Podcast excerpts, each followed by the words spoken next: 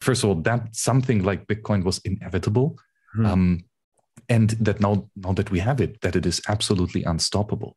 Um, and it did not just inspire uh, Satoshi to, to build Bitcoin, uh, or well, I mean, this this piece inspired so many people. Uh, you know, BitTorrent certainly got inspired from it. Ha- proof of work, um, like Adam Back, was certainly inspired by by by this and, and following writings. Um, and of course, the things that we're doing now, uh, uh you know, in the cutting edge with with Bitcoin um, nowadays, and the Bitcoin privacy that is going on, this is all re- really going back to to this piece as as a root or, or a very deep dependency uh, in in this network of knowledge that we've built up around well individual freedom and and anarchist thought and cryptography uh, as as a principle.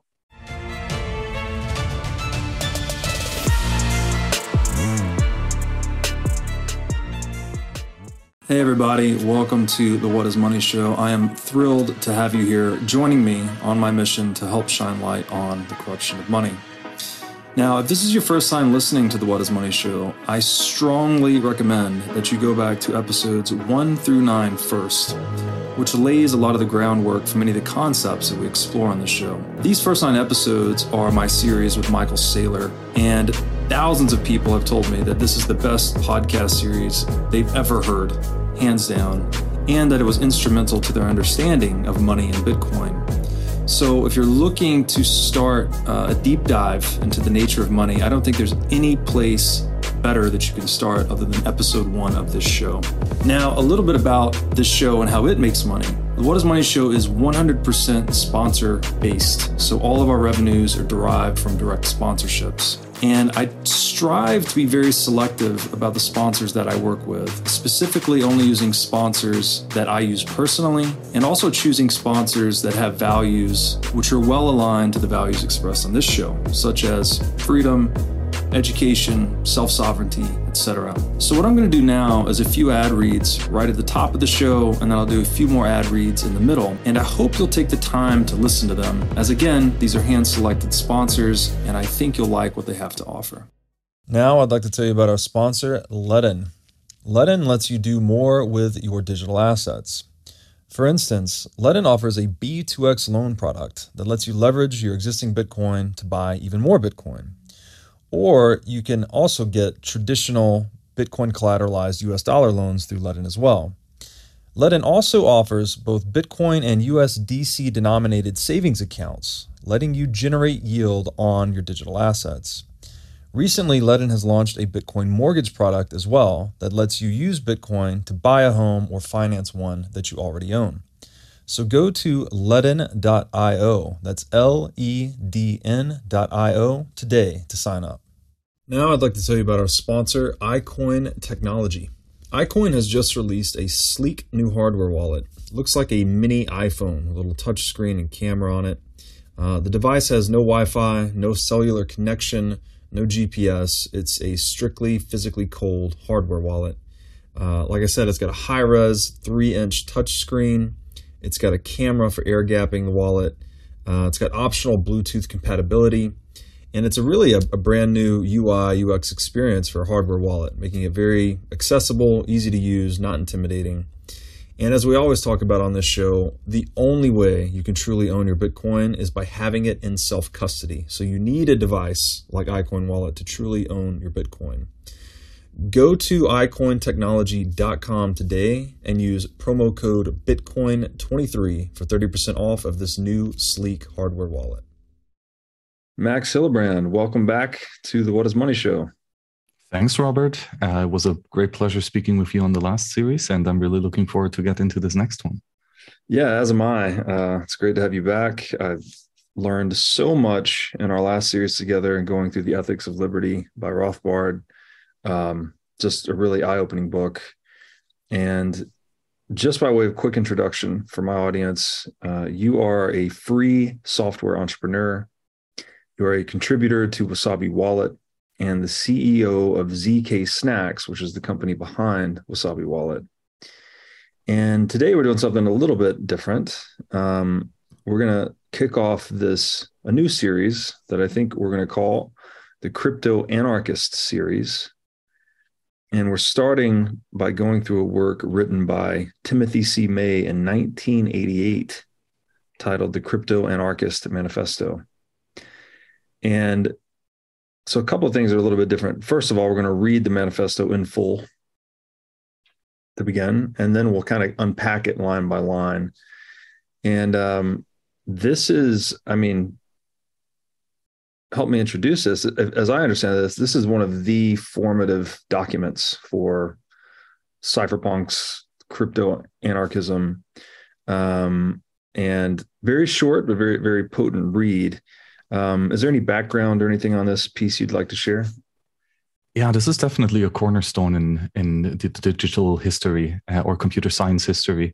Uh, it it was written at a time where there was a lot of cryptography and and internet networking tools, emails, etc., uh, already in existence. Um, y- yet it, this this really just showed where this future could possibly go to. Uh, and a lot of what is being mentioned is definitely playing out uh, right now in front of our eyes. And uh, Bitcoin is a, a, incredible fit into this. So uh, this is at the very root of, of Bitcoin as an idea, uh, as, as a point in time. So it's it's very pivotal and I think quite mandatory read for for any Bitcoiner. Mm. Yeah, I remember when I, I first was getting into the Bitcoin rabbit hole and I found the work of Nick Szabo and it seems to be along those lines, right? Very prescient kind of work. These guys are again written in 1988 writing about things that we are experiencing now in 20 in the 2020s basically. Um, okay well i'm i'm super excited about this. Uh, again this is like a, a, very instrumental piece to the entire philosophy underpinning bitcoin um, and, and all the values that it represents. So with that i guess we should just start by reading this thing. The crypto anarchist manifesto by timothy c. May a specter is haunting the modern world, the specter of crypto anarchy. Computer technology is on the verge of providing the ability for individuals and groups to communicate and interact with each other in a totally anonymous manner. Two persons may exchange messages, conduct business, and negotiate electronic contracts without ever knowing the true name or legal identity of the other. Interaction over networks will be untraceable via extensive rerouting of encrypted packets and tamper-proof boxes, which implement cryptographic protocols with nearly perfect assurance against any tampering. Reputations will be of central importance, far more important in dealings than even the credit ratings of today. These developments will alter completely the nature of government regulations, the ability to tax and control economic interactions, the ability to keep information secret, and will even alter the nature of trust and reputation. The technology for this revolution, and it is surely, and it surely will be both a social and economic revolution, has existed in theory for the past decade. The methods are based upon public key encryption, zero knowledge interactive proof systems, and various software protocols for interaction, authentication, and verification. The focus has until now been on academic conferences in Europe and the US, conferences monitored closely by the National Security Agency. But only recently have computer networks and personal computers attained sufficient speed to make the ideas practically realizable. And the next 10 years will bring enough additional speed to make the ideas economically feasible and essentially unstoppable. High network, high speed networks, ISDN, tamper-proof boxes, smart cards, satellites, Ku-band transmitters, multiple MIPS personal computers, and encryption chips now under development will be some of the enabling technologies.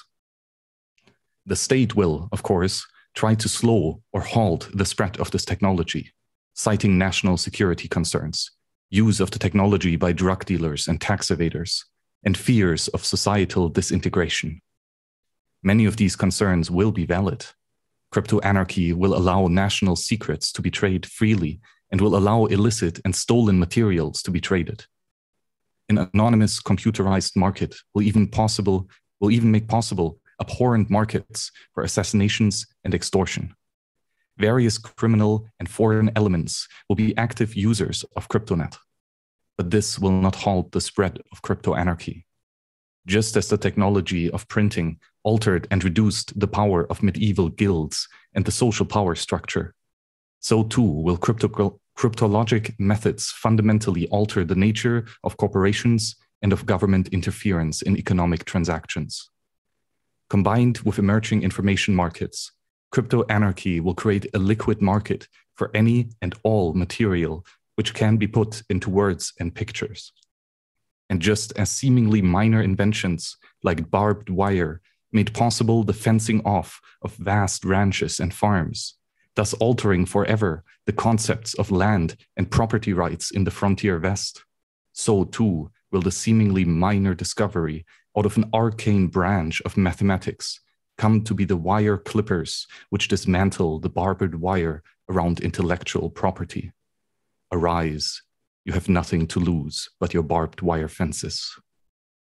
Such a cool kind of haunting piece of writing in a way. Um, yeah, short, to the point, uh, quite creative, and uh, it's it still rings true almost 35 years later.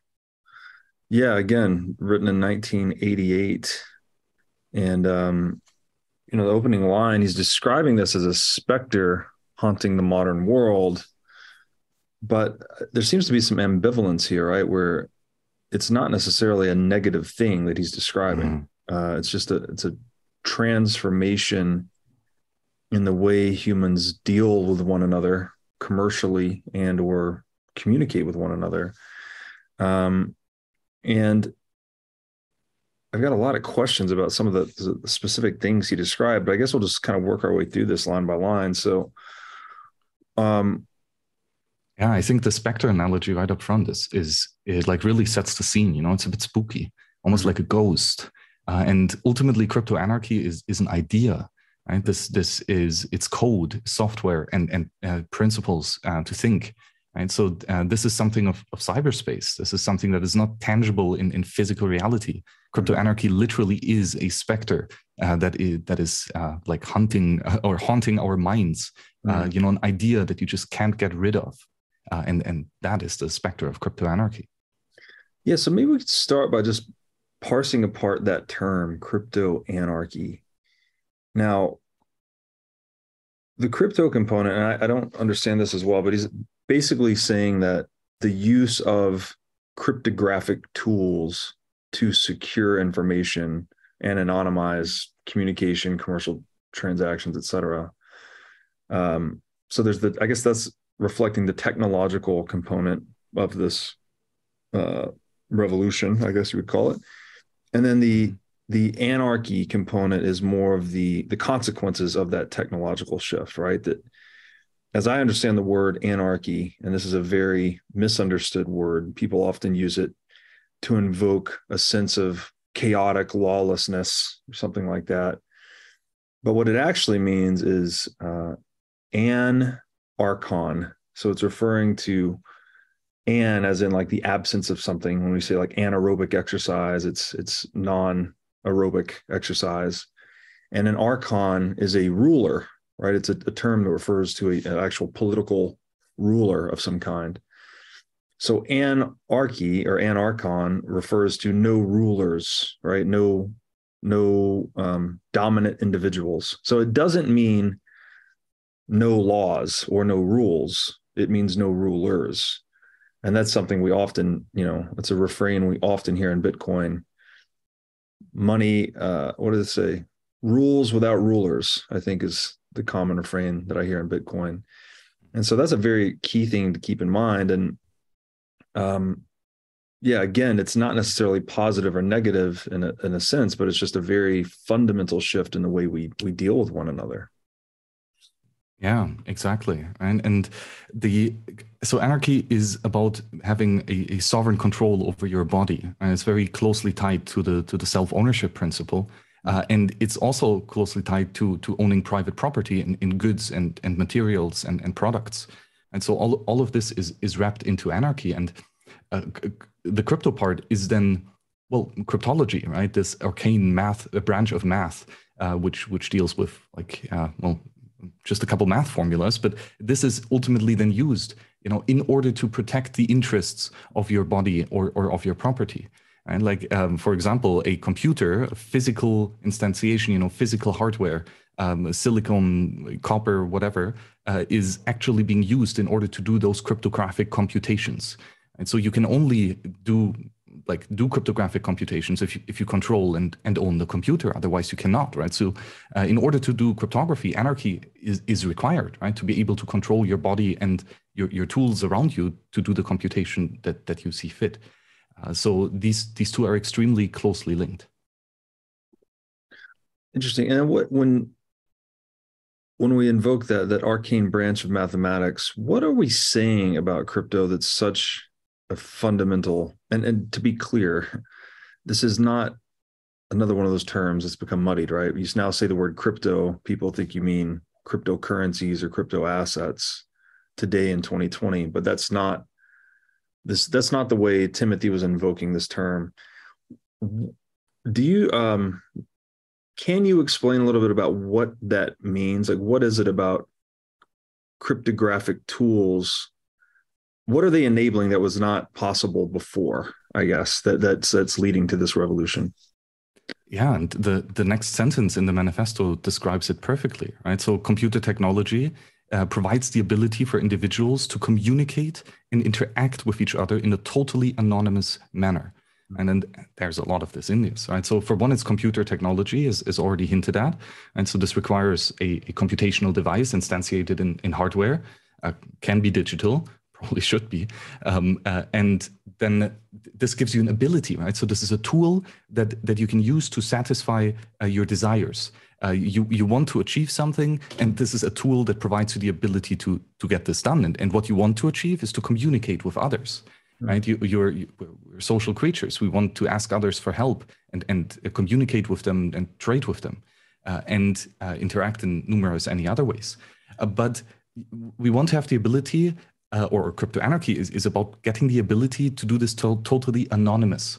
Mm-hmm. Uh, and anonymous is, is really interesting. It basically means without a name, and mm-hmm. that you cannot attribute a, a, certain action to a certain name, your, your uh, true name, your, your real identity. Uh, so if, if, that is, uh, if that is enabled, then you live anonymously and you, you are true to, to that cypherpunk uh, or crypto anarchist ability to, to communicate secretly uh, and that's what uh, cryptography enables us to do. And we can encrypt a certain message to a certain public key so that only he who knows the private key can decrypt and therefore read the message that we are sending. So we're giving specific intent uh, of of whom you're communicating to, and someone who is who does not know that private key is uh, excluded from learning about that communication. He cannot read the text, um, not because you don't allow him to, but because it's mathematically impossible for him because of the, the beautiful uh, you know trapdoor functions of, of cryptography. Hmm. So then, uh, crypto then entails that we can use things, these communication tools and protocols anonymously. So you're effectively able to, I guess, unbundle uh, people can unbundle their say state issued id from their online id right? Or, or, their actual name from their online presence things like this. And this uh, would in my mind expand the options available to individuals right? Like now you could go and enter into a a certain business dealing that you may not want to do under your own name. You can now do that through these these tools. Again he's he's writing about this sort of forward looking um, but now today like many of these things are actually possible right we, we see a lot of this this unbundling of of identification and the implications that are really hard to think through because i mean right now almost everything is tied to your your state issued id but the fact that you could go and establish an online presence that's dissociated from your state id and actually earn revenue or or income through that. Um, obviously, that has very significant implications for for taxation and, and tracing economic flows and whatnot. And I think that's that seems to be what he's alluding to. That's going to be so disruptive to to government, right? That's how. and this is this is get back to gets back to the sovereign individual. The governments are very accustomed to being able to track and trace economic flows. Yet in the digital realm, that becomes much more difficult. And so the question becomes if governments can't generate revenue in that way, what happens next, right? Like, what are the implications of governments having, I guess, people having more autonomy, which is the uh, the flip side of that is governments generating less revenue through traditional modes of taxation. And then that's kind of the the opening to pandora's box right there. It's like well, okay what happens next then? Because that's a, that's a very fundamental change in the way humans have have organized themselves since since time immemorial basically mm-hmm.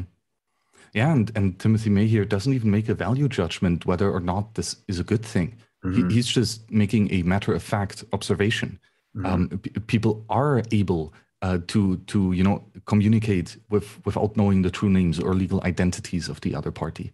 Mm-hmm. That that is a fact, um, uh, and uh, encryption just made this even more apparent. But you know, it's it's even true like without encryption in, in, in real life. You know, when when you talk to your wife, you don't have to show her your government state ID. You know, every time be- before mm-hmm. before she lets you into the house. You know that uh, it, there's a a certain identity, a, a relationship between two people uh, is established, and and uh, you know reputation and and history uh, that that depends on each unique um, communication, basically, or each unique interaction between the people, and it changes across time too, right? Your identity to to your wife was very different when she was still your girlfriend, or when you didn't know her at all. Right. Um, uh, so this uh, it, this is just something that now by using uh, you know private public key cryptography, uh, untraceable networks, or you know rerouting packages, etc. All of the technical things that are mentioned uh, in in this manifesto, um, then this just all of a sudden becomes you know mathematically bulletproof, uh, so mm-hmm. to say. It's an instantiation of of how things you know actually are, um, uh, just in in cyberspace. Mm. Yeah, so almost like uh, these tools enable enable us to scale the privacy that we enjoy in one-on-one person-to-person communications but at a much over much longer distances right and across broader spans of time so yeah it, it enables an entire other mode of communication right to talk to people across space and time is is ridiculous that that was never a thing right and eh, but if you technically look at it, the only reason because it works is because of of these crypto anarchist tools that were just mentioned. Mm-hmm. You know, mm-hmm. there is simply no internet without encryption. Uh, right. it, it, it, like technically doesn't work, right? So all of these things that we've now achieved are, you know, at the very core of, uh, or the, the result of those core principles uh, outlined here. Yes.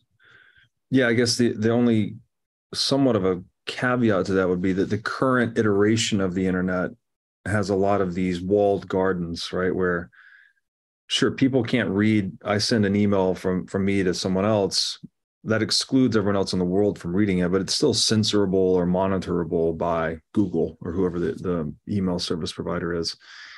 Whereas I think the the world he's painting here, as he says here in the third line, right? Two persons may exchange messages, conduct business, and negotiate electronic contracts without ever knowing the true nature, or I'm sorry, true name or legal identity of the other. So interactions over networks will be untraceable via extensive rerouting of encrypted packets and tamper-proof boxes, which implement cryptographic protocols with nearly perfect assurance against any tampering.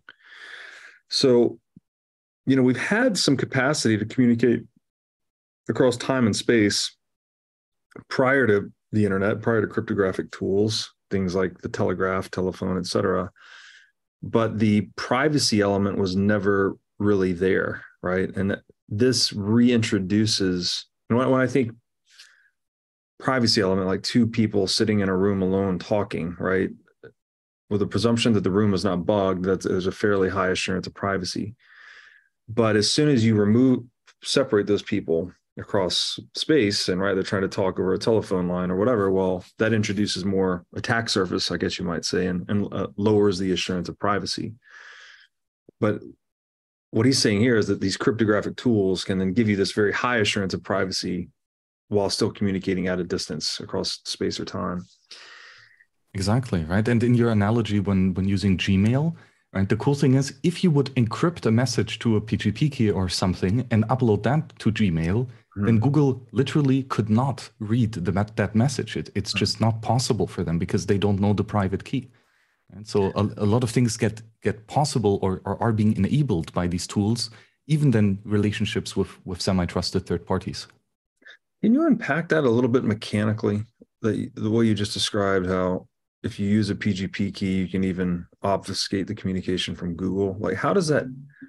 I don't want to get super down to the technical weeds, but just for the audience, like a general idea of how that works compared to just sending the email traditionally.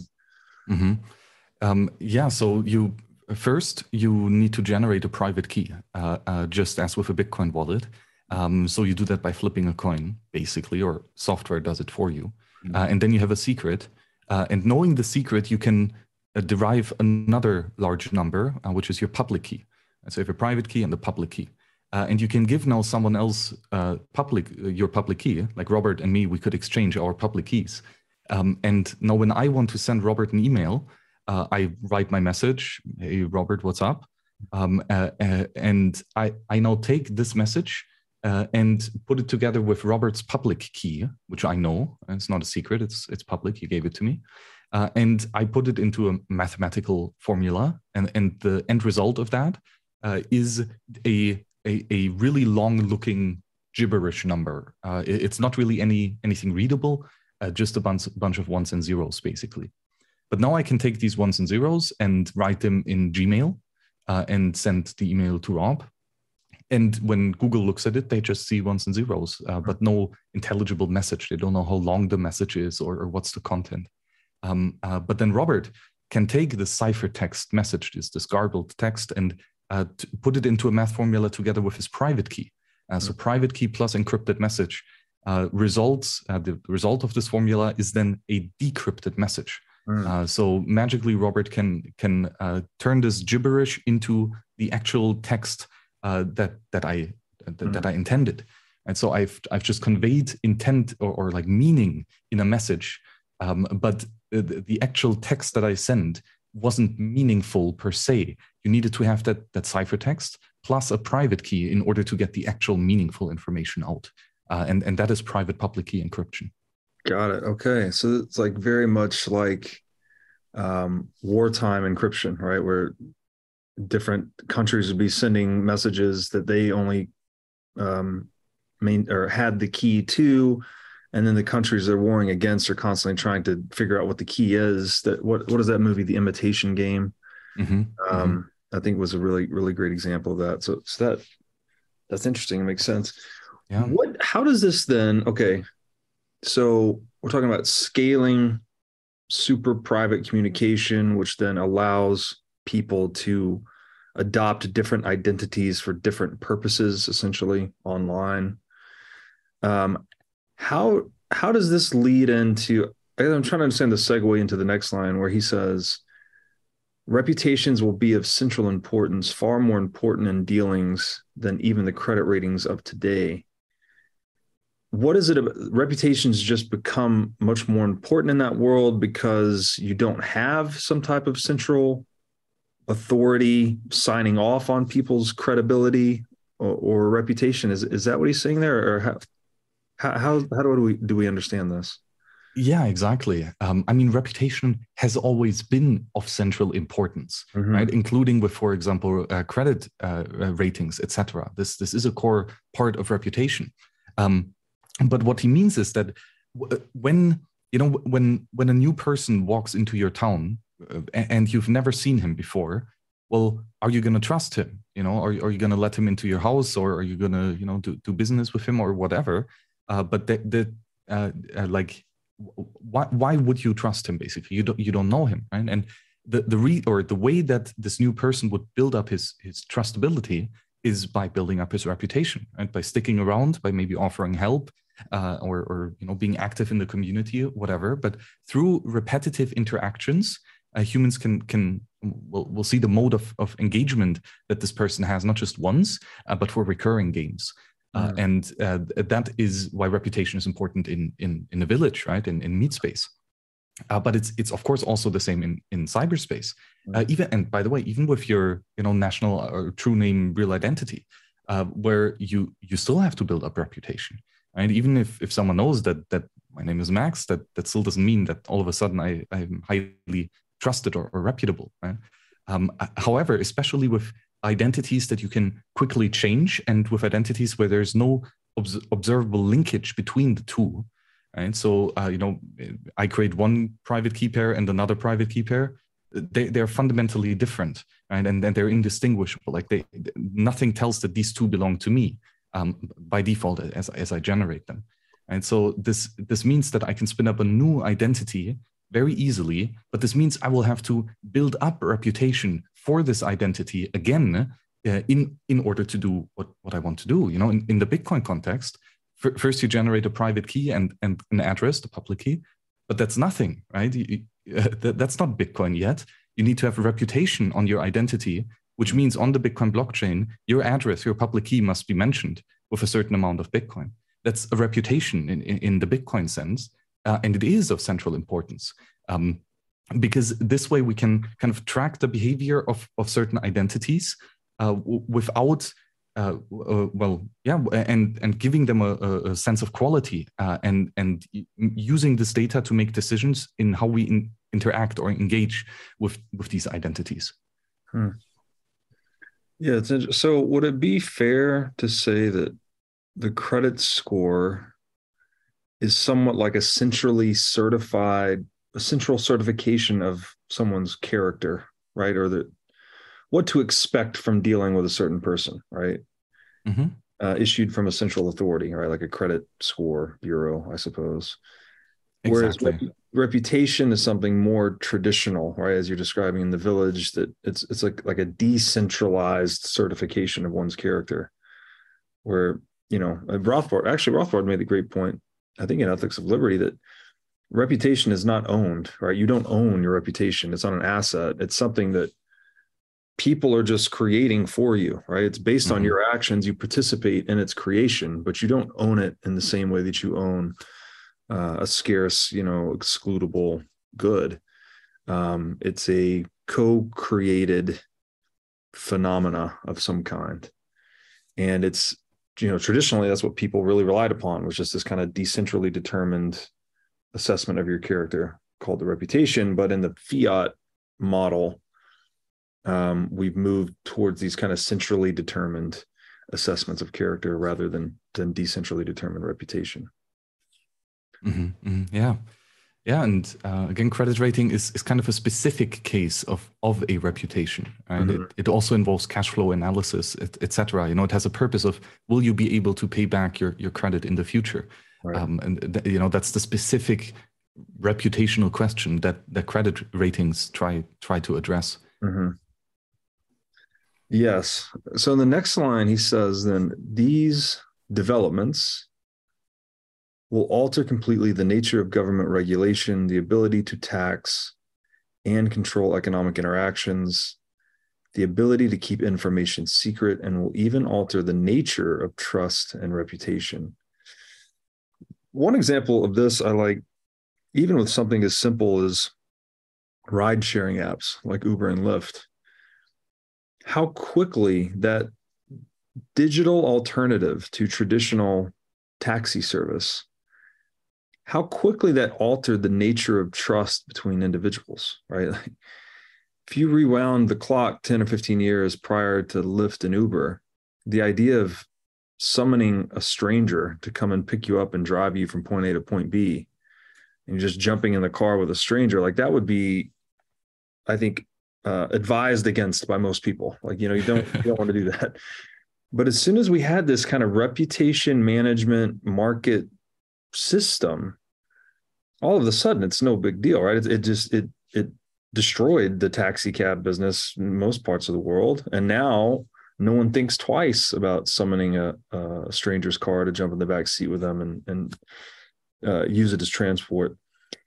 Um, what other areas do you think he's referring to here? I mean, because altering the nature of trust and reputation, um, what what do you think he's he's focusing on specifically here? It just seems kind of very general. I don't I don't know where he's he's pointing mm-hmm.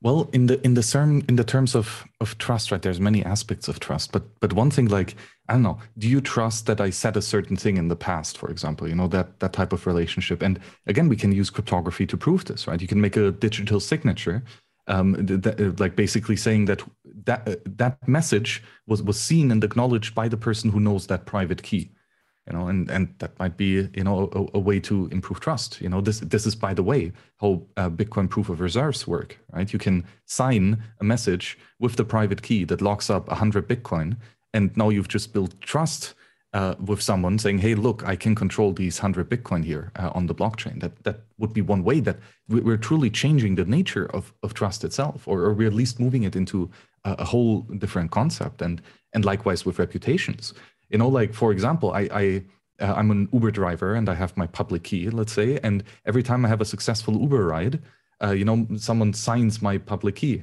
or something right? So we have a, rating system that that i cannot fake. You know i cannot brew i cannot fake a signature from one of the riders and just claim that that i did a good job because i don't know that guy's uh, private key. And so uh, uh, that that basically means that an, a, a third party observer can can could go through this reputation system and actually verify that hey look 100 different people actually said that this is this was a good writer uh, so that that is a, a verifiable way to, way to do a reputation system right? And these are just a couple examples but the the the way to build or engineer trust and reputation systems with digital technologies like encryption is is near uh, endless. I mean bitcoin is is one pinnacle of, of such creativity. Mm. Yes, great points there. Um, I'm wondering here too alter completely the nature of government regulation, the ability to tax and control economic interactions. Um, so if we are removing, I guess, or, or uh, minimizing the attack surface for governments to tax and control, you know, assets, economic flows, et cetera, it seems to me like that is equivalent to saying that we're reducing the limitations they can place on private property in a way, right? Like because well, obviously taxation, control, anything that you any avenue in which you stop or inhibit someone from enjoying their asset, right? Whether you're you're skimming some off, skimming some of the value off via taxation, or you're saying you can't use that asset for this purpose. These are all limitations on the individual's right to enjoy their assets do you think that these crypt, crypto tools then would actually amplify the free market process in terms of allowing us to generate more wealth, maybe perhaps decreasing the relevance of government over time? He also says here the ability to keep information secret. Um, what what is the theme here? Uh, like, you know, I'm thinking through the lens of of Bitcoin kind of reducing the relevant of government relevance of government over time, just by virtue of removing um, one of the revenue sources. But what do you see? What is the impact you see these other tools or these other aspects of these tools having on government itself?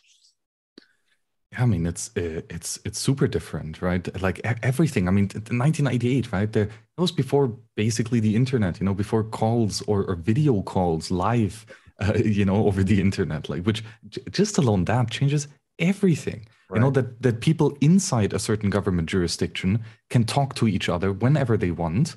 Uh, and talk privately, knowing that nobody can spy on this information because it is well encrypted, etc. But then they can also talk with people outside of that jurisdiction, you know, to to see get a feeling of how it is on on, on the other side if the grass is really greener. Mm-hmm. Right. So we, we get much more knowledgeable uh, about what's what's actually going on and, and what the you know what's what's happening on, on the world. Uh, and you know that then further enables uh, remote uh, work uh, that that you you know go to the Bahamas and mm. work from there and you know communicate with all your employees and, and suppliers etc um, from cyberspace. That that is you know j- just that. A tiny subsection but it's a in, insane, a absolutely insane amount of change to how life was 50 years ago. Mm-hmm. Yeah, it's, it's, a great point. Uh, um, I mean, I know he's he's not putting a value judgment on this, but I, in my view, it's just like you're talking about basically these tools empower individuals, right? And then if you give, I think there's a great quote by Matt Ridley that uh, prosperity is the the child of freedom. I'm sorry, innovation is the child of freedom and the parent of prosperity. So when you talk about getting, mm-hmm. you're basically giving individuals more freedom, right? So we would expect to see more free market like interactions, right? Less government interference.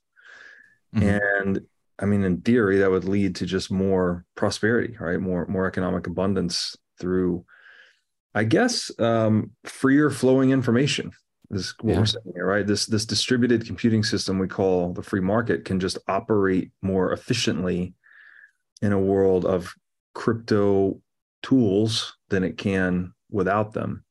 Mm-hmm. Um, exactly. And you know, imagine any business dealings hundred years ago. You know, how how often did you have to talk to each other? Did you know send letters back and forth? You know, physical letters on a horse, and mm-hmm. and it takes weeks before one message reaches. Um, and you know, any business dealing, any contract negotiation would would take well months. You know, just for travel time alone. Uh, mm-hmm. Uh, and and the fact that now standard business communication or, or, conversation can be had well from any place on earth to any other place on earth mm-hmm. in high definition you know camera and audio uh, mm-hmm. uh, that that again like that's such a such an it's it's more than just an order of magnitude you know the, the, the difference that that actually makes. And it keeps compounding on you know there there are numerous innovations that are so substantial that you know that they are groundbreaking in and of itself but there's like 10 of them. And the aggregate effect of that is is ultimately something like bitcoin you know which which is then a whole other piece that that makes everything blow up in, into complexity again. Yeah yeah it's um it's a, it's a lot to think about I, I think too i was just reflecting like on this video call how much more subtle communication there is right like just being able to see you as you're talking it's i get more of the nonverbal aspects of communication that you never got on the telephone or the telegraph or these other things. So we, we get not only do we get um, more reach, right, in terms of being able to communicate with people more cheaply and more efficiently, but it's also higher quality, higher resolution um, that we can communicate with each other in a more lifelike setting. Um, really, again, really hard to just imagine what all all the the implications of that. Yeah. So, you know, and, and, to that point of the ability to keep information secret, um, you know, to go back to our previous example of having a business conversation among uh, over letters on a horse, mm. you know, the, the guy on the horse who's carrying your letter, he can read the letter. Right. you know, right. so there yeah. there is no way for you to keep information secret if you send it in meat space. You know, on on a courier, maybe there's like ten couriers involved until it finally reaches the destination.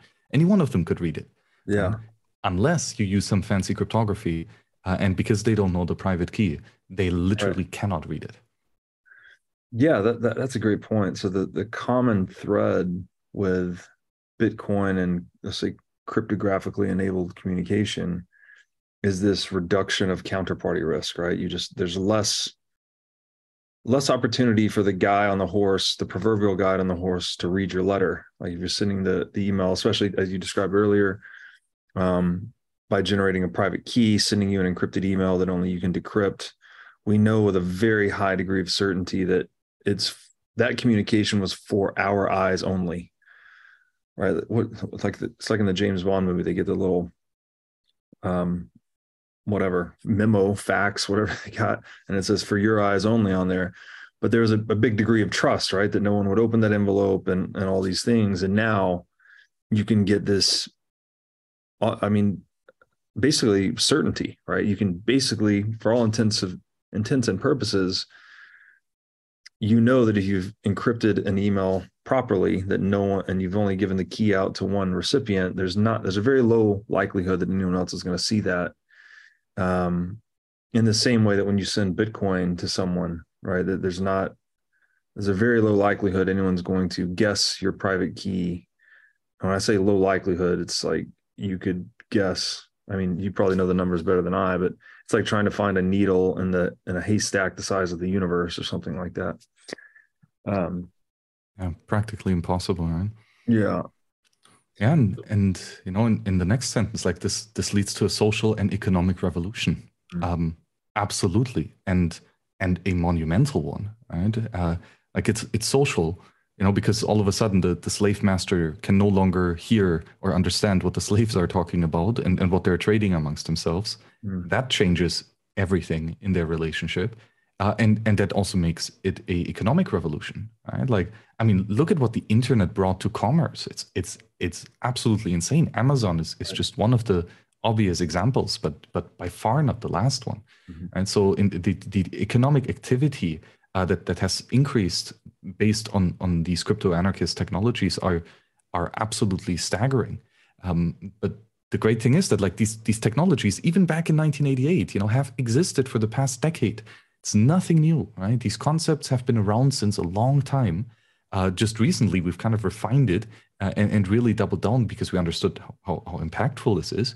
Uh, but it, it's out there, and it, you know it it can be used. It will be used, and because it's so incredibly useful, well, it will be used by almost everyone, basically. Mm-hmm. mm-hmm.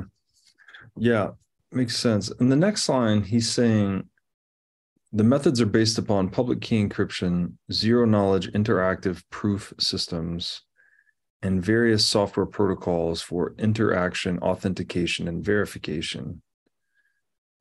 So, well, I think we talked already about public key encryption.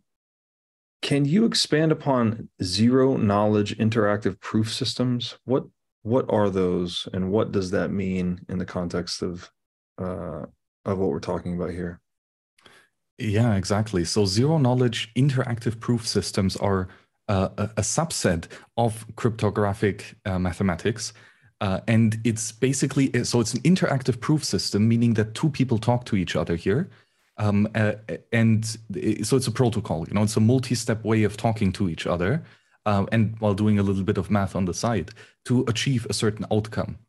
The the key thing is basically that you can um, you can provide a service or you can make a statement about a piece of data without actually being able to read that piece of data or, or having it. Mm. Um, w- one uh, common example is, for example, a a, uh, a carbon paper, uh, you know, carbon copy paper uh, in an envelope, right? So um, let's say uh, I, I have a message, you know, I write that message on on a piece of uh, paper, uh, and let's say it says, "Hi, Robert. You know what is money?" Uh, and I put that piece of paper into an envelope. Uh, I, I closed the envelope, uh, and this this envelope has this carbon copy paper. Uh, you know, and let's say I give that thing to that envelope to Robert.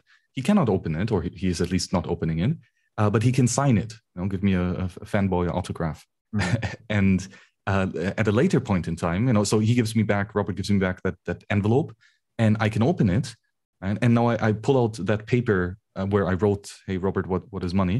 Uh, and now because Robert wrote on the outside of the envelope, it uh, the the carbon seeped through, and now I have his signature on on the internal paper, right? Mm. So Robert just signed my message, right? He just signed my my autograph card, um, but he had no idea which message he actually was signing. Mm. Right? It, it would have been, uh, it could have been anything basically, or just an empty paper. Um, uh, but uh, so this is a simple zero knowledge system. And wh- why are these so important? This idea, because I've heard of zero knowledge proofs uh, being discussed specifically around anonymous. I think uh, I think this was Zcash, right? Wasn't Zcash trying to implement zero knowledge proofs? Mm-hmm. Um, what is it? What are the big advantages of zero knowledge proofs in, in digital space? Um, well, a lot of them, you know, and, and they're used they're used everywhere. Like we're using them right now. Bitcoin uses them. Uh, you know, ECDSA signatures, this this private public key system that Bitcoin uses, is mm. basically a zero knowledge interactive proof system. Mm. You know, it's it's uh, and then there's you know there's a wide array of different formulas that do different interesting things. Um, uh, and yeah, that that can be things like um, uh, you know this this envelope carbon copy envelope that i just explained that's basically a, a chaumian blind signature you know mm. old tech from 1983 you know five years before this was published this uh, this manifesto um, uh, or uh, another thing would be you know uh, something like Pedersen commitments hmm. uh, which is something that Monero uses and uh, well other places too. Uh, that it, it, basically means you can prove that uh, two values are the same. Basically, you know, value A equals value B, mm. but you don't know what is value A or what what is value B. Um, you know these these types of things are very important building blocks and we use them for everything you know mm. for https uh, for uh, you know for, for bitcoin signatures uh, for you know wasabi wallet we have a very advanced zero knowledge uh, proof system um, and you know in fact the company zkSNACKs uh, the, the, name of the company is based on zero knowledge. You know, we mm. provide zero knowledge snacks, uh, little software products mm-hmm. uh, that customers can enjoy, while we, the service provider, have zero knowledge about our customers. Um, and it's it, so yeah, zero knowledge systems are in, incredibly important, and you use them every day. Oh, that's a huge advantage I didn't consider because if you have zero knowledge of your customers, and you're no longer a honeypot for hackers, right? They could break. You know, we've heard a million of these these hacks at this point but if they break into a provider that has zero knowledge of the customers there's no honey to be stolen right there's just there's just nothing there mm-hmm. um, yet that the service provider retains some ability to provide for c- customers even without their their knowledge or without their data i guess you might say um, mm-hmm. Interesting now i'd like to tell you about our sponsor CrowdHealth CrowdHealth is a Bitcoin enabled alternative to legacy health insurance. Now, let's face it, legacy health insurance is an absolute scam. Nobody can explain this better than the legendary comedian Chris Rock. Insurance. You got to have some insurance. You got to. There's an insurance. They shouldn't even call it insurance. They should just call it in case shit. Like, I give a company some money in case shit happens. Now, if shit don't happen, shouldn't I get my money back? so, with CrowdHealth, instead of just paying premiums that you'll never see again, you can hold part of this pool of savings in dollars and in Bitcoin through CrowdHealth. And when you have a health event, you can draw against this pool of communal savings. So go to joincrowdhealth.com slash breedlove to learn more or sign up. Now, I'd like to tell you about our sponsor, Wasabi Wallet. Wasabi lets you use Bitcoin privately while still maintaining full control over your money. Specifically, Wasabi Wallet is an open source, non custodial wallet with privacy built in by default. By using Wasabi, you're effectively putting the private back in private property. Wasabi Wallet is an easy to use privacy wallet that can support any amount of Bitcoin transactions. So go to wasabiwallet.io today to download this state of the art wallet software.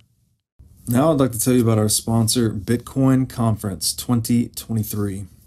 This three day event will be held May 18th through 20th in Miami Beach. Uh, this is going to be the biggest event of the year, as it always is. And the past two years in Miami have simply been amazing. Uh, day one's industry day. Days two and three are going to be open to general admission. And I'd say this is a great place to go and network with Bitcoiners or even look for a job. Uh, just a really all around great experience.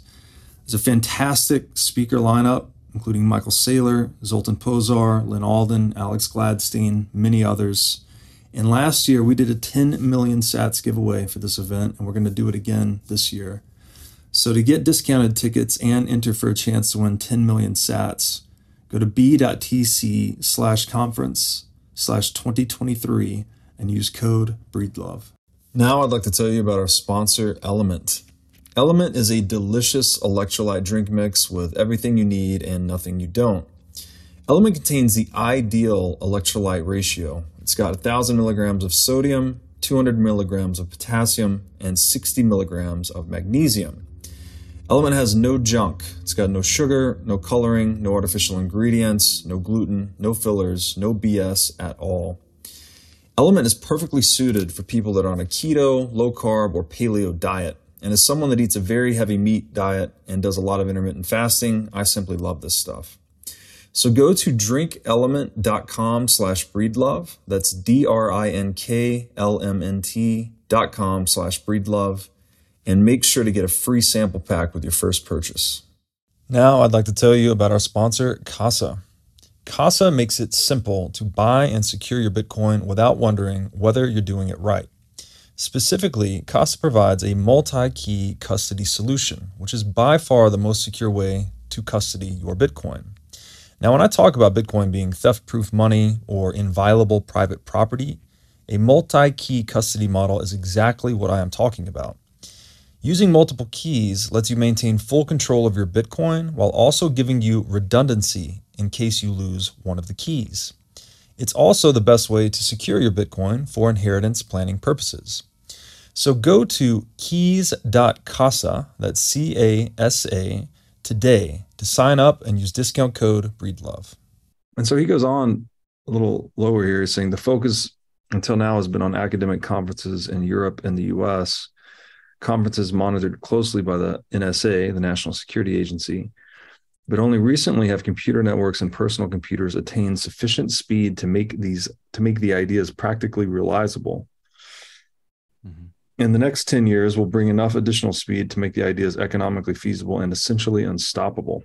Yeah. So is that, I mean, this is how he was able to write this document with such prescience and conviction, right? That the ideas and technologies even already existed. It was just a matter of scaling up throughput or bandwidth to make them uh, more ubiquitous. Is that what he's saying here?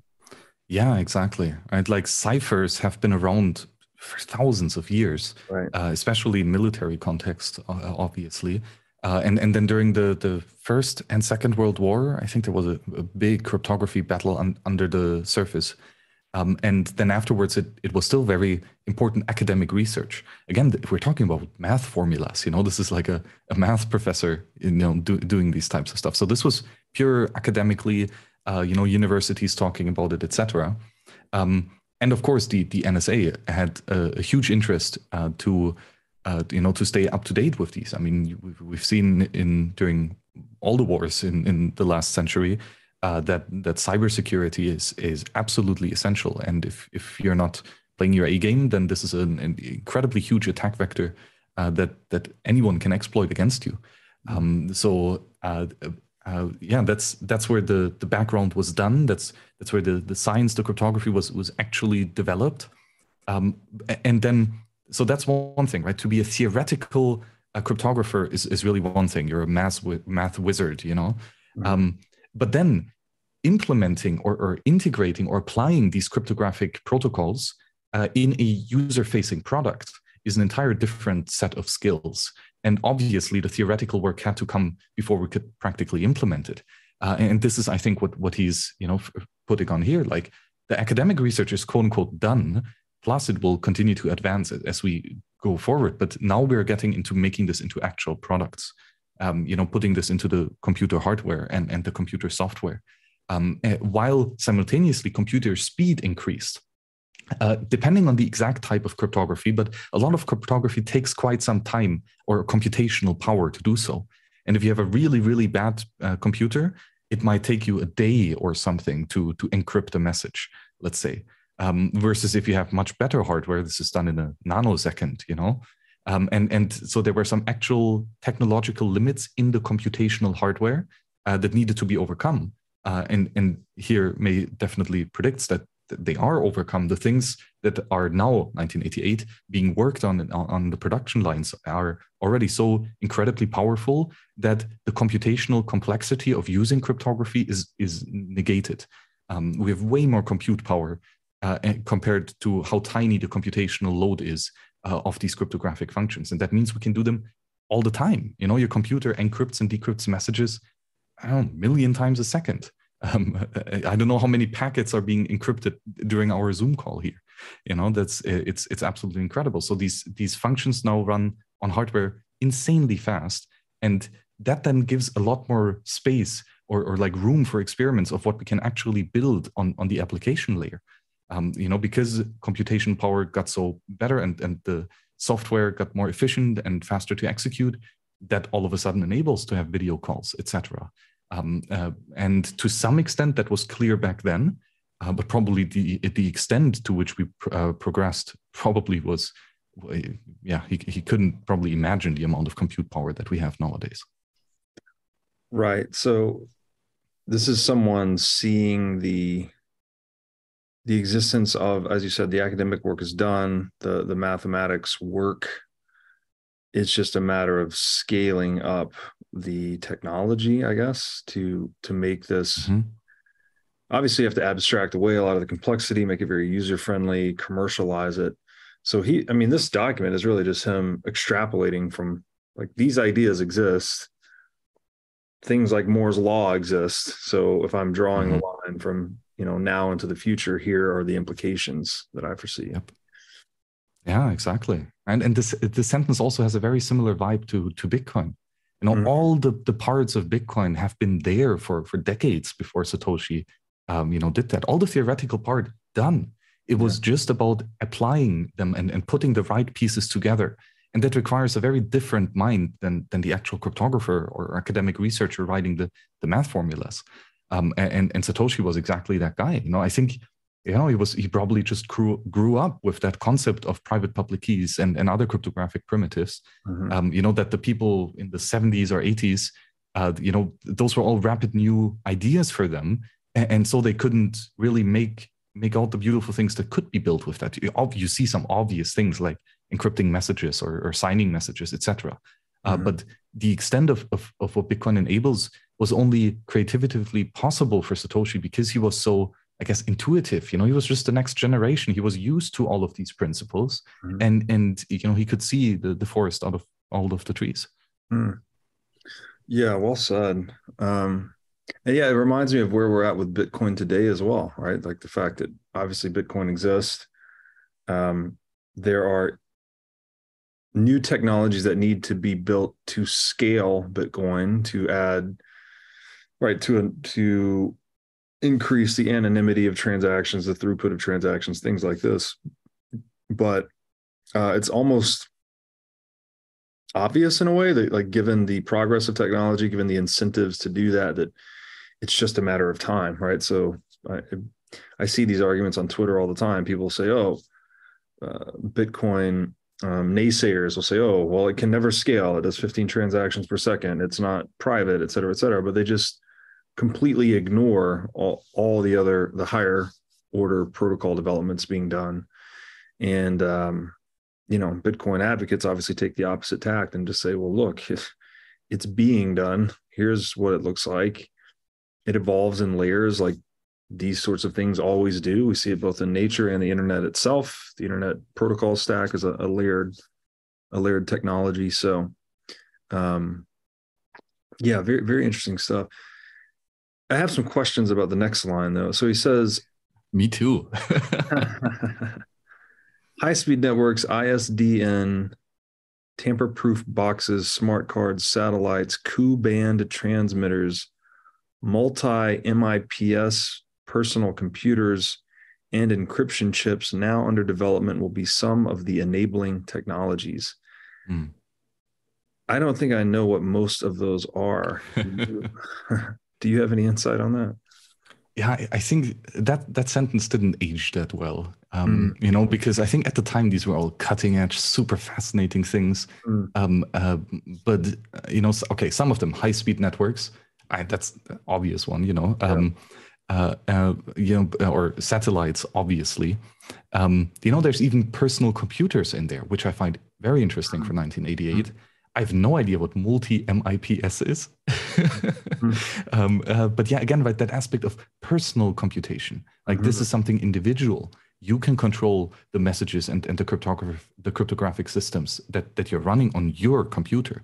Right? That, that is a big deal already um, mm-hmm. uh, like smart cards and encryption chips i'm guessing are about uh, a, a, hardware that is designed to keep a secret uh, to, to keep your private key um, and probably to do the uh, you know to do the signing operations um, you know so that's a hardware wallet basically mm. wow. um, yeah uh, tamper proof boxes that's a tough one. I'm not exactly sure what he means. What he might mean is that you have like a, you put a tamper-proof box around your computer, and like the physical hardware of the computer. Oh, okay. And the next time you come you come there, you know that the computer wasn't tampered with, mm. and therefore you know that it's still running the same computation as as you instructed it with with last time. Um, maybe it might also be a cryptographic um, like uh, uh, analogy. You know, something like a hash is tamper-proof. That's that's why we have hashes in the blockchain because, well, um, you know, you you have a like a, a, precise fingerprint. You know, you have an input, uh, a certain piece of text, let's say a Bitcoin block, you put that into a hash function, and then you have an output, so, uh, yeah, a certain amount of, of numbers. Um, and the thing is, if you change one bit of the input, just one tiny bit of that input, a completely different output comes along. Right. So you notice when the input was quote unquote tampered with, uh, yes. uh, if it's no longer the exact same input, it will have a different hash. Uh, so that might be meant here too. Uh, I'm not exactly sure. Yeah, that's a great point. So I just googled a couple of these things real quick, but yeah, tamper evident technology. It's the same. There's the, there's tamper evident physical bags, right? You you mm-hmm. made that banks use sometimes, or it's what your hardware wallet gets shipped, right? Right. Yeah, your hardware wallet comes. Yeah, right, with the little holographic um, sticker on it, and when that you can tell if it's once it's removed, it it it changes the pattern on the seal, so it's you, you can tell if someone's tampered with it. Frankly, and that's a great connection because it's the same thing as a hash, right? You change one character in the hashed data and you get an entirely new hash. So it just makes it basically mm-hmm. impossible to tamper with. Um, I looked at the, band transmitters. What is that? Yeah, it says no a portion of the electromagnetic spectrum in the microwave range of frequencies 12 to 18 gigahertz. So some uh, radio technology, you know, probably wireless communication, probably some yeah. long range um, you know, w- Wi-Fi is here, you know, Bluetooth, yeah. etc. So, yeah, wireless communications is pretty cool and a, a, tiny bit impactful. You know, like things like the iPhone all of a sudden become possible. So, right. yeah, GPS too, because it says here Ku bands primarily yeah. use satellite communications. Interesting. Most notably, the downlink used by direct broadcast satellites to broadcast satellite television and for uh-huh. special applications such as NASA's tracking data relay sat- satellite, excuse me, mm-hmm. used for the International Space Station communications and SpaceX Starlink satellites. Interesting. All the wireless stuff we're doing. Um, Ku band's metaphor. And then MIPS was microprocessor without interlocked pipelined storages, stages, sorry. Obviously what else could it have meant? it's a family of reduced instruction set computer RISC instruction set architectures. So it's some type of architecture yeah. processing for computers, I guess. Funny. In in hindsight, completely irrelevant, right? Personal computers, that's the crazy thing, but multi MIPS. Yeah. By the way, I'm probably guilty of that too. You know, I, I geek out about all the details of the tech and I throw in all the buzzwords when I probably just shouldn't. Uh, just like here. well, it's fun. I mean, the, the things change over time too, right? Like we, what we call something in the early stages of its innovation is not typically what we call it later, right? When the internet was first emerging, the term information superhighway was being thrown around a lot. Mm-hmm. Um, things like intranets were very popular among corporate people right? They said oh we don't need the internet. We've got an intranet. And then you know fast forward 25 years there's no information superhighway. It's just the internet and there are no intranets. Mm-hmm. it's just the internet. So mm-hmm. um yeah it's, it's this is a snippet into time you know? It's like a snapshot. It's it's really great. Like 1988 it's so it's so crazy to think back you know? It was such a different world um, but this is all still so so relevant, like incredible. Look at any other writing from 1988, and probably is is it's not as relevant as this. Yeah, yeah, absolutely. So the next line, he gets into um, the resistance to this. So he writes, the state will, of course, try to slow or halt the spread of this technology, citing national security concerns, use of the technology by drug dealers and tax evaders, and fears of societal disintegration. Many of these concerns will be valid, as crypto anarchy will allow national secrets to be traded freely and will allow illicit and stolen materials to be traded. So, I mean, this just immediately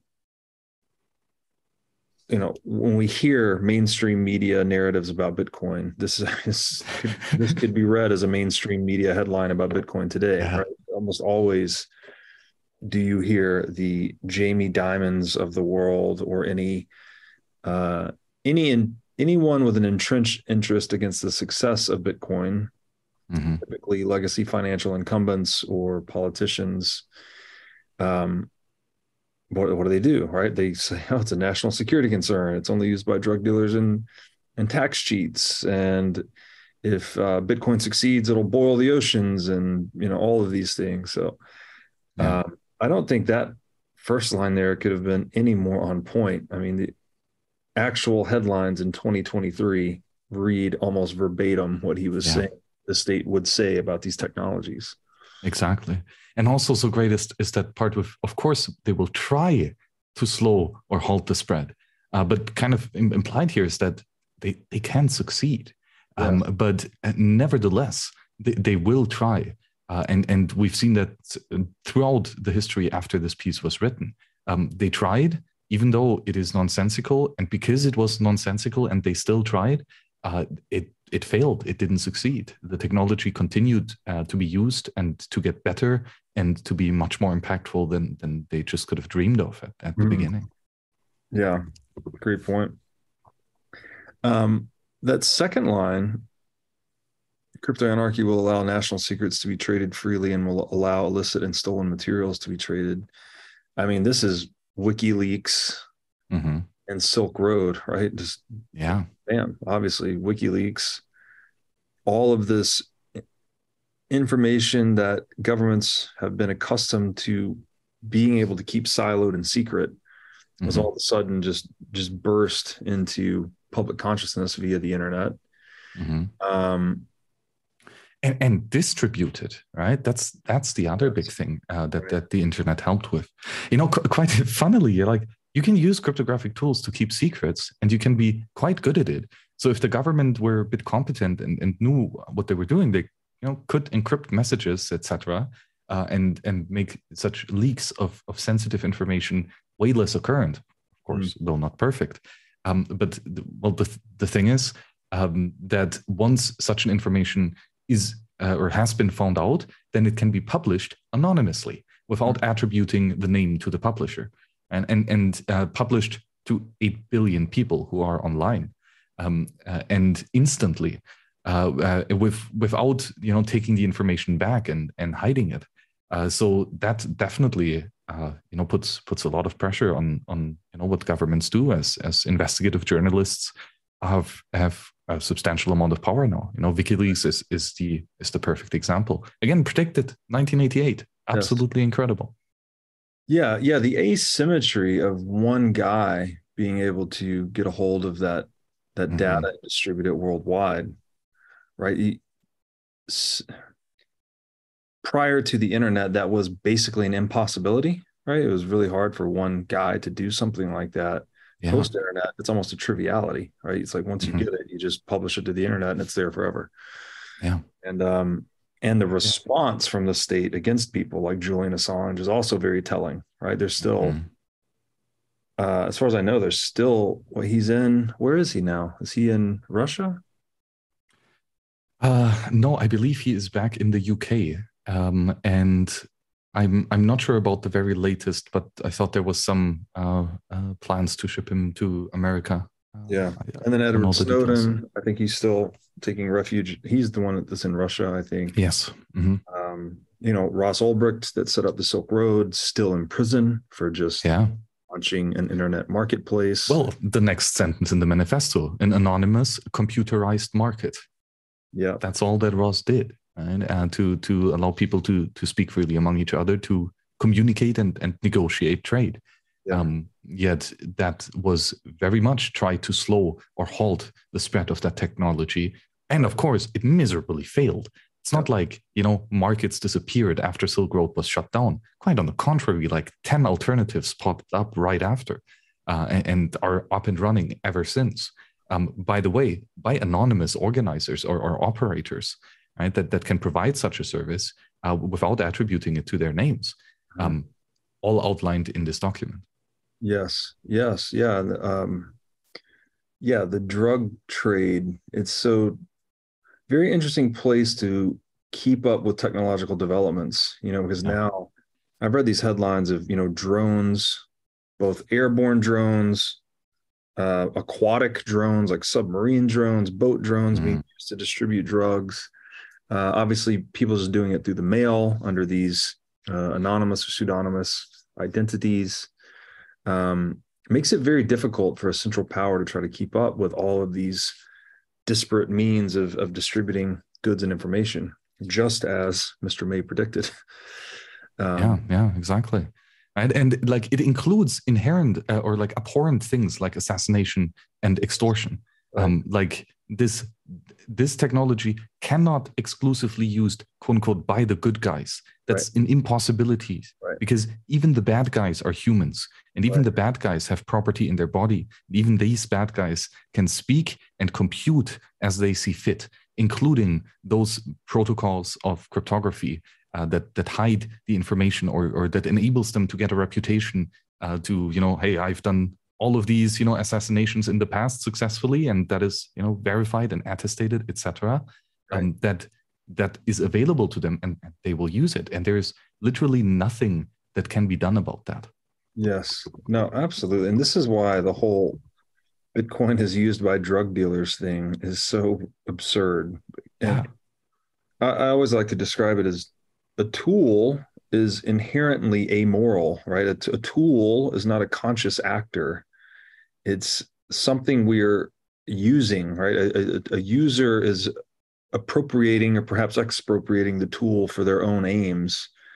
So you can use a hammer, you know, to do something productive like build a house, or you can use it to do something destructive like bash someone's skull in. And so to try and assign the the hammer the responsibility or the or the moral um, agency is just is just nonsense, right? So um, the tools are always subject to the intentionality and thus the morality of their users. So it doesn't make any sense to say Bitcoin's used by drug dealers, and it also fails to mention the U.S. dollar, right? The U.S. dollar is used for more drug trafficking and uh, all types of criminal transactions in the world. Use like many orders of magnitude more than any other form of money yet you don't see any headlines saying oh the us dollar is bad because drug dealers use it right? It, it just doesn't register by any sense of rationality whatsoever yet you see these headlines almost weekly.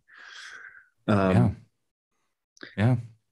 And here, like perfect sentence, right? Various criminals and foreign elements will be active users of CryptoNet by the right. way, CryptoNet is really cool. Right? You don't you don't hear that any often anymore. Yeah, what did he mean by that? Is that just the I guess the encrypted internet? But the internet mm-hmm. wasn't even was the internet even used as a term in 1988? I probably not, to be honest. Um, so yeah, huh. uh, I, guess, I guess the on the marketing battle between CryptoNet and internet, uh, the internet won. Just a shame.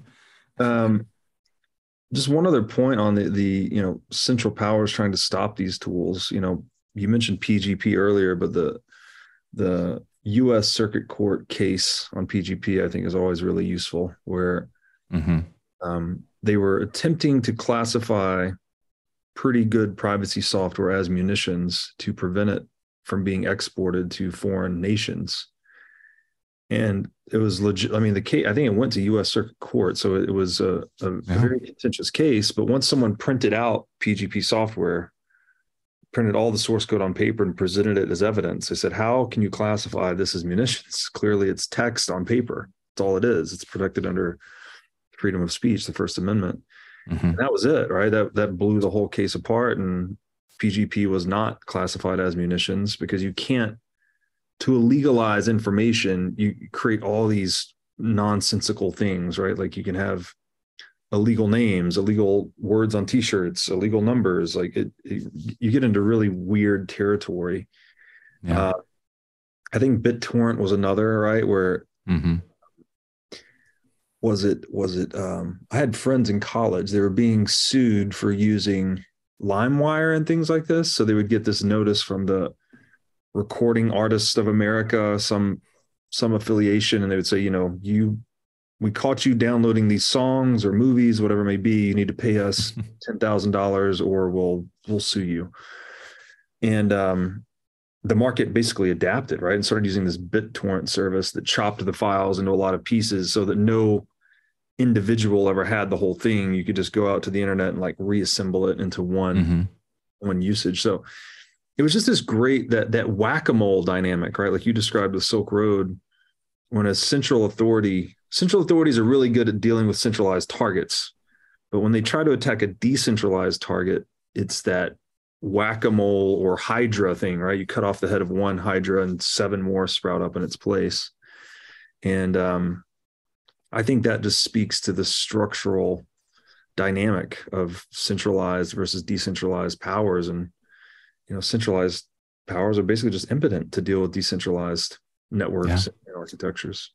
Yeah, exactly. It's that's just how reality is. You know, the yeah. the king cannot uh, make you change your body. You know, like uh, or you know, say certain words, or he cannot prevent you from thinking certain thoughts.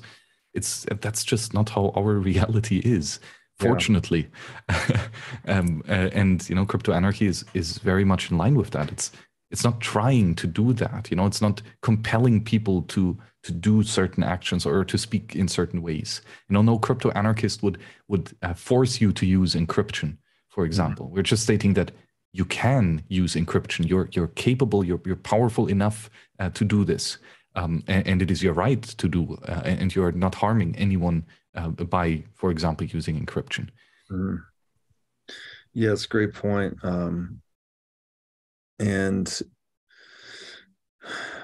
yeah, I'm just reminded of that quote. I don't know if it if it lands perfectly or not, but they say it's not the power of the river that cuts the stone, but it is its persistence. So it's mm. you. It's really hard to stop the flow of these things, right? There's you can't dam it up. You try to stop it here, and it flows around whatever obstruction or artifice you put in place, regulation to try and stop it. And ultimately, because it just has this informational nature, right? And so it's like how do you stop ideas from flowing? It's very difficult. Yeah. It's like trying to you know if you tried to ban english or something right it just doesn't work. How it's not mm. enforceable.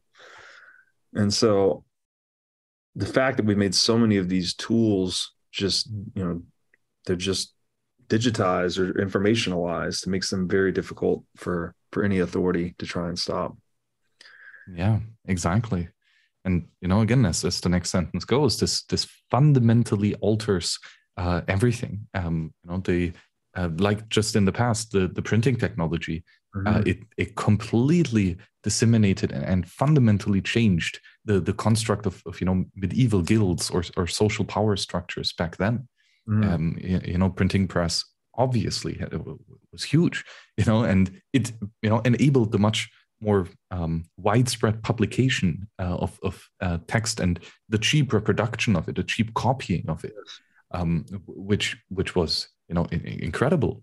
Um, and it was a huge step from you know a clergyman writing or hand copying a, a book yes. takes years to do.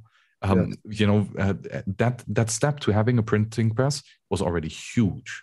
You know, but now compare a, a high quality printing press compared to the internet and digital communications technology and wireless communication technologies. I mean, it's it, it's as as much of an of an incredible increase each each time. Yes.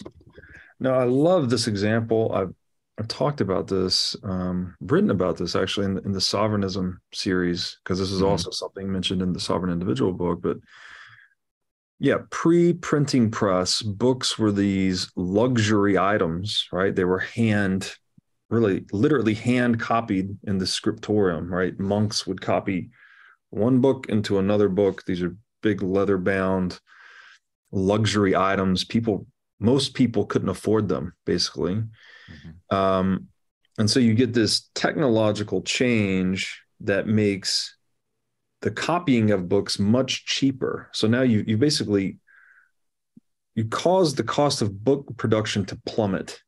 So now it's gone from a luxury item to a, a very obtainable item for a lot of people.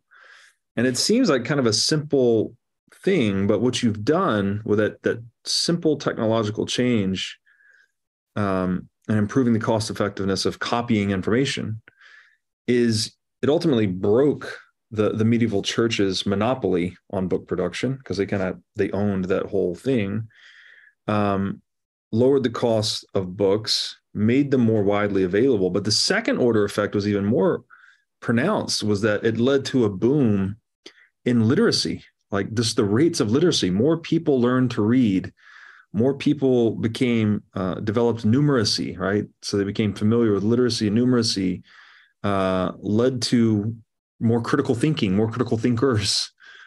Um, and so this like the way I like to think about that is you had this hardware update, right? We switched from handwriting books to copying them via via printing press.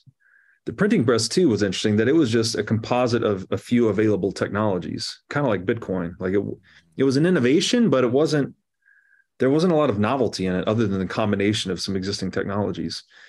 And then so you had this hardware update in the printing press that led to this cognitive software update across the world for many hundreds of years later, like that we're still benefiting from, right? We we yeah. take, you know, in the West especially, we take literacy almost for granted at this point. But for a long time, you know, in ancient Egypt, to be a scribe, that was like a very that was a job, right? Just to know how to read and write. Yeah. Now it's um, clearly changed the world. Um, I would I would argue for the better. Yeah, yeah, it, it changed the world, and it it you know changed us as as humans. This yes. is a psychotechnology. You know, as you say, literacy, like it literally changes the way that you think. Right. Um, and the, you know the this is the same, or this has been the same with with all the technological changes. Uh, or, or technological improvements. They they actually change you, and I think we see this nowadays again with, with Bitcoin. I mean, talk to Bitcoiners. They had, the, most Bitcoiners had the, the most incredible, profound change uh, to their character, uh, to their life, to their principles after discovering and inter- or engaging with this technology. It, it, literally made them different beings. Yes. Um, and, and, that is that is absolutely mind-boggling, especially if we try to extrapolate. You know, what, what are the long-term consequences of this? Not, and, and you know, with our minds being changed by Bitcoin and other technologies, we will all of a sudden have the creativity to come up with new technologies that are as mind-bogglingly uh, more crazy than what we have now. And so the, the long consequences are, yeah, in, in, ineffable. Yeah, it's super fascinating. And I feel like it, it happens faster than we might realize because I even, I mean, I'm in my late 30s, but I have a friend, he has a son, probably 16 uh, you know, grew up on the internet, grew up on YouTube, grew up on all oh. social media. He, the guy, the kid's brain is structured differently, right? He's like mm-hmm. his, he's so tapped into the internet. Like the internet's an extension of his brain in a way that it's not for me. Like I, I use the internet a lot. I work in a digital business, but just that 20 year gap or whatever in our ages, he he is adapted to this new technological paradigm in a way that I never will, right? And so now I have yeah you can now look at people a couple of decades older than us and appreciate why they aren't so maybe bullish on bitcoin or bullish on digital technologies. Like they just they didn't grow up with it in the way we did. Mm-hmm. um, and it makes you wonder you know how how much human beings can change in just the span of a few decades. It's really yeah. it's really incredible. Yeah exactly. You know how much one person can change mm-hmm. just within a couple of years and then what what happens if if you know everyone around you has changed and you have multiple generations that that that have uh, just different psychotechnologies yes. the, the consequences are are incredibly profound yeah human beings running new software and it yeah. really does change you from the inside out literally right yeah yeah yeah yeah and, and, by extent not just does it literally change individuals but it also changes corporations you know mm-hmm. and, and companies and and ventures Right. You can achieve an incredible amount of, of benefit uh, and user benefit in this world by by you know a couple people uh, you know communicating online and coordinating whatever they, they the product they, they want to offer. Um, the the the nature of of which problems people have uh, and how they collaborate in order to to alleviate these problems uh, has has changed well you know insanely i mean your job hasn't existed you know it's just a, a while ago uh, it's absolutely ridiculous in fact you know if you, if you think about it um, uh, and you know but by now i'm mentioning, you know you're, you're hiring people like this is this is a big you know corporation and well, it, it's of course fundamentally different be, because we have things like encryption and, and the internet and obviously video calls and obviously Bitcoin to talk about. Right. Um, yeah. Yeah, it's it's very hard to get your head around all of it. Um, again, so last paragraph here, first sentence, of the last paragraph, he writes, just as the technology of printing altered and reduced the power of medieval guilds and the social power structures, so too will cryptologic methods fundamentally alter the nature of corporations and of government interference in economic transactions. Yeah, so we talked about earlier. It's a big on, one, right? Yeah. Not just does it help you to build better corporations, or okay, first, not just does it improve your own way of thinking and acting, it helps how you and others collaborate in form of corporations, and it removes the ability for other people to interfere with your corporation, right? Mm-hmm. Which is which is insane. Like this is a, a, a threefold great improvement over the status quo. Right. Yes, absolutely. Uh, and May goes on to write that Combined with emerging information markets, crypto anarchy will create a liquid market for any and all material which can be put into words and pictures. And now, this one, I mean, I don't think they had any inkling about 3D printing at this time. I could be wrong. Mm. But when you combine that notion that you're going to have this liquid, global liquid, uh, un interferable, if that's even a word, market, a market that's resistant to interference for all material which can be put into words and pictures. And then you combine that with the concept of something like 3D printing, right? Where guns are now just digital information in a way, right? That anything really. I think the long run implications of 3D printing is that we can produce basically anything from from software and, and materials. So um, just truly mind bending implications, right? When almost like physical reality itself um, becomes this idea that we can manipulate through technology. Um, yeah, And know, it is. Staggering.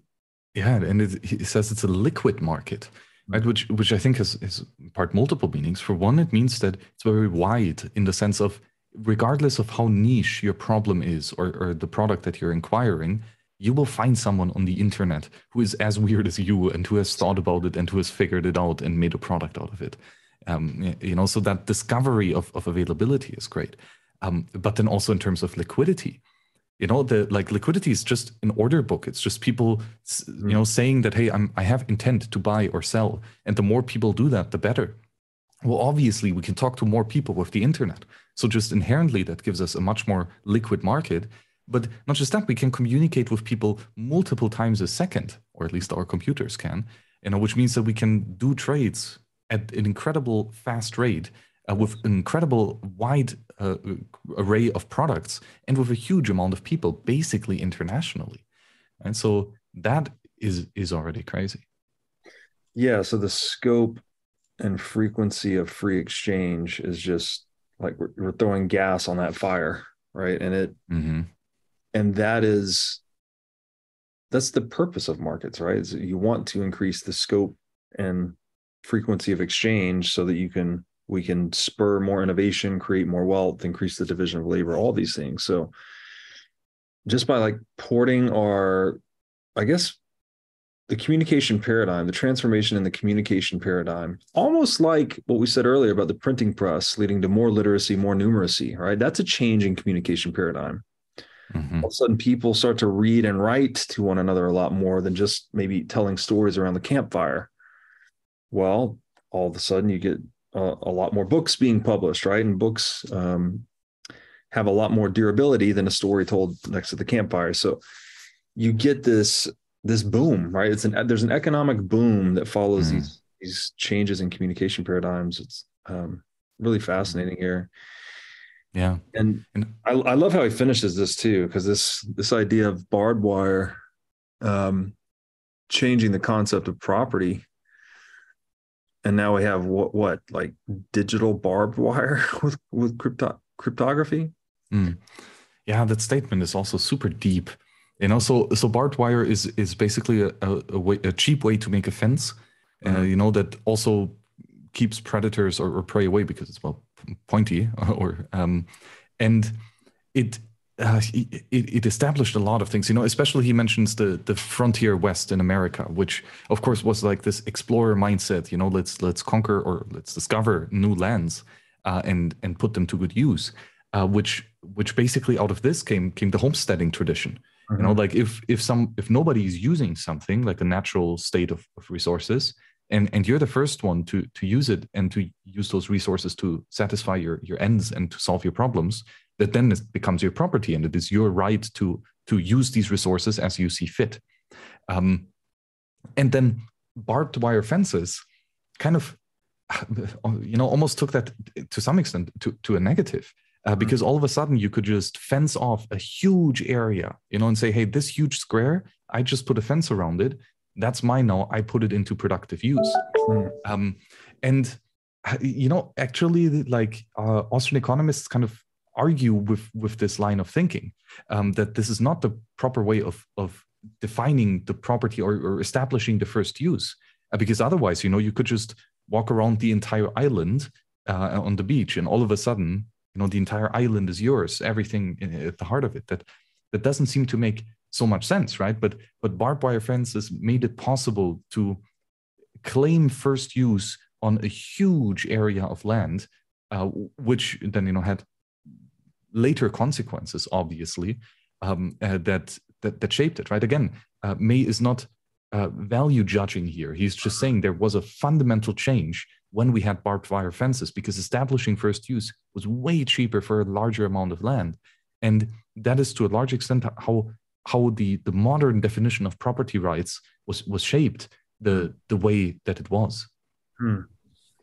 Yeah, yeah. I think I, uh, I may have twisted the analogy there a little bit because he's saying here that this arcane branch of mathematics where we get cryptography can come to be the wire clippers that dismantle a lot of the barbed wire around intellectual property mm-hmm. um, and intellectual property i think we talked about this i think with with ethics of money production that that's just yeah. it's a contradiction in terms in a way right that mm-hmm. you know property it, it, it it's a relationship between an owner and a scarce asset and something that's intellectual is informational it's non-scarce right to to give you the message does not exclude me from using the message kind of thing um mm-hmm. so yeah i mean again back to this technology being an accelerant or amplifier to the free market process it seems like it could be used to do away with or cut through a lot of the the artifice we have surrounding intellectual property today. Yeah, exactly. Right. They they um, they, they literally clip the artificially big boundaries around the information um, mm-hmm. that that, uh, that, w- that was established. And yeah, as, as you said, and you also had the the great series with Stephan Kinsella, um, mm-hmm. who has a phenomenal book against intellectual property, where he really lays, lays this out. And of course, he heavily draws from from the Crypto Anarchist Manifesto as well. Um, and yeah, this you know like it, a, a world is different when you have barbed wire fences compared to when you when you don't have them and the world is very different when people have clippers that can you know destroy your barbed wire fences and all of a sudden you know a random herd of cows is is on your uh, on your fields um, that that again changes fundamentally how things are uh, and what he points around to that, that what cryptography does is, is you know to clip the, the the fences of intellectual property right? meaning that you you you can no longer hold on to the information um, yeah. it, it it will be published and you can no longer hold on to uh, uh, to like the cryptographic formulas you know if something once uh, like is, is going to be encrypted well there's nothing you can do about it even if you have let's say intellectual property of the cryptographic formula for example schnorr signatures was under a patent uh, professor mm-hmm. schnorr a german cryptographer he discovered this math formula put a patent on it that doesn't stop anyone from using that math formula to encrypt messages or to sign them right? and uh, that that's is, is what he is basically alluring you to and of course wrapping it up beautifully with the final sentence of arise you have nothing to lose but your barbed wire fences um, which is of course iconic um, and uh, yeah you know really uh, it's it's to the core yeah iconic indeed and uh, I guess that would be a good way to sum it up, perhaps, that we have cryptography bursting the proverbial dams holding back the free flow of information, right? And then mm. The legacy institutions we've used to deal with the flows of information or to try and control them or whatever, they're all in jeopardy, right? um, so obviously, you know, governments and other legacy institutions are not going to be particularly embracing of this this shift in paradigm.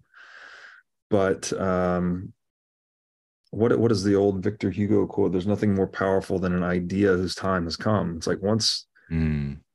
people are ready for it, they want it, and there's a technological vehicle, right? That's that's capable of delivering it to them. Just like with the printing press we described earlier, the the flow of information seemingly unstoppable. And so um, I think he's done a great job of just giving us this directional analysis of where the world is heading. And I mean, I would say pretty spot on given it was written what 30 some 35 years ago now yeah yeah yeah really it's uh you know in hindsight uh, a lot of these things seem seem obvious mm-hmm. but same as with the sovereign individual you know you read it and you're like yeah it's kind of common sense mm-hmm. but from you know if you put yourself back 35 years it's anything but common sense yeah. um uh, uh, you know but there there were certain principles enshrined in math formulas and technologies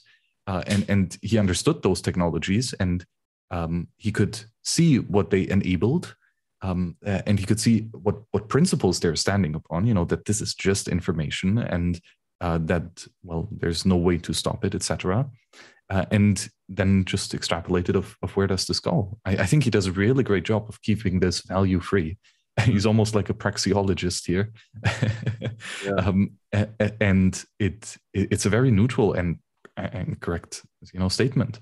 Um, uh, and yeah there it, it, this is i think in part why why it is so foundational uh, for later writings that are that are going to come. And and in the series uh, we're going to next read the the cypherpunk manifesto by by eric hughes um, i think five years later and it definitely very much draws on on, these ideas of the crypto anarchist manifesto and um, puts another great spin on it i think these two pieces together just go so well and they're both in, in tandem so so prescient of of how bitcoin is going to uh, or first of all that something like bitcoin was inevitable hmm. um, and that now now that we have it that it is absolutely unstoppable um, and i yeah this uh, this is then also you know it it established it, it did not just inspire uh, satoshi to to build bitcoin uh, or well, I mean, this this piece inspired so many people. Uh, you know, BitTorrent certainly got inspired from it. Ha- proof of work,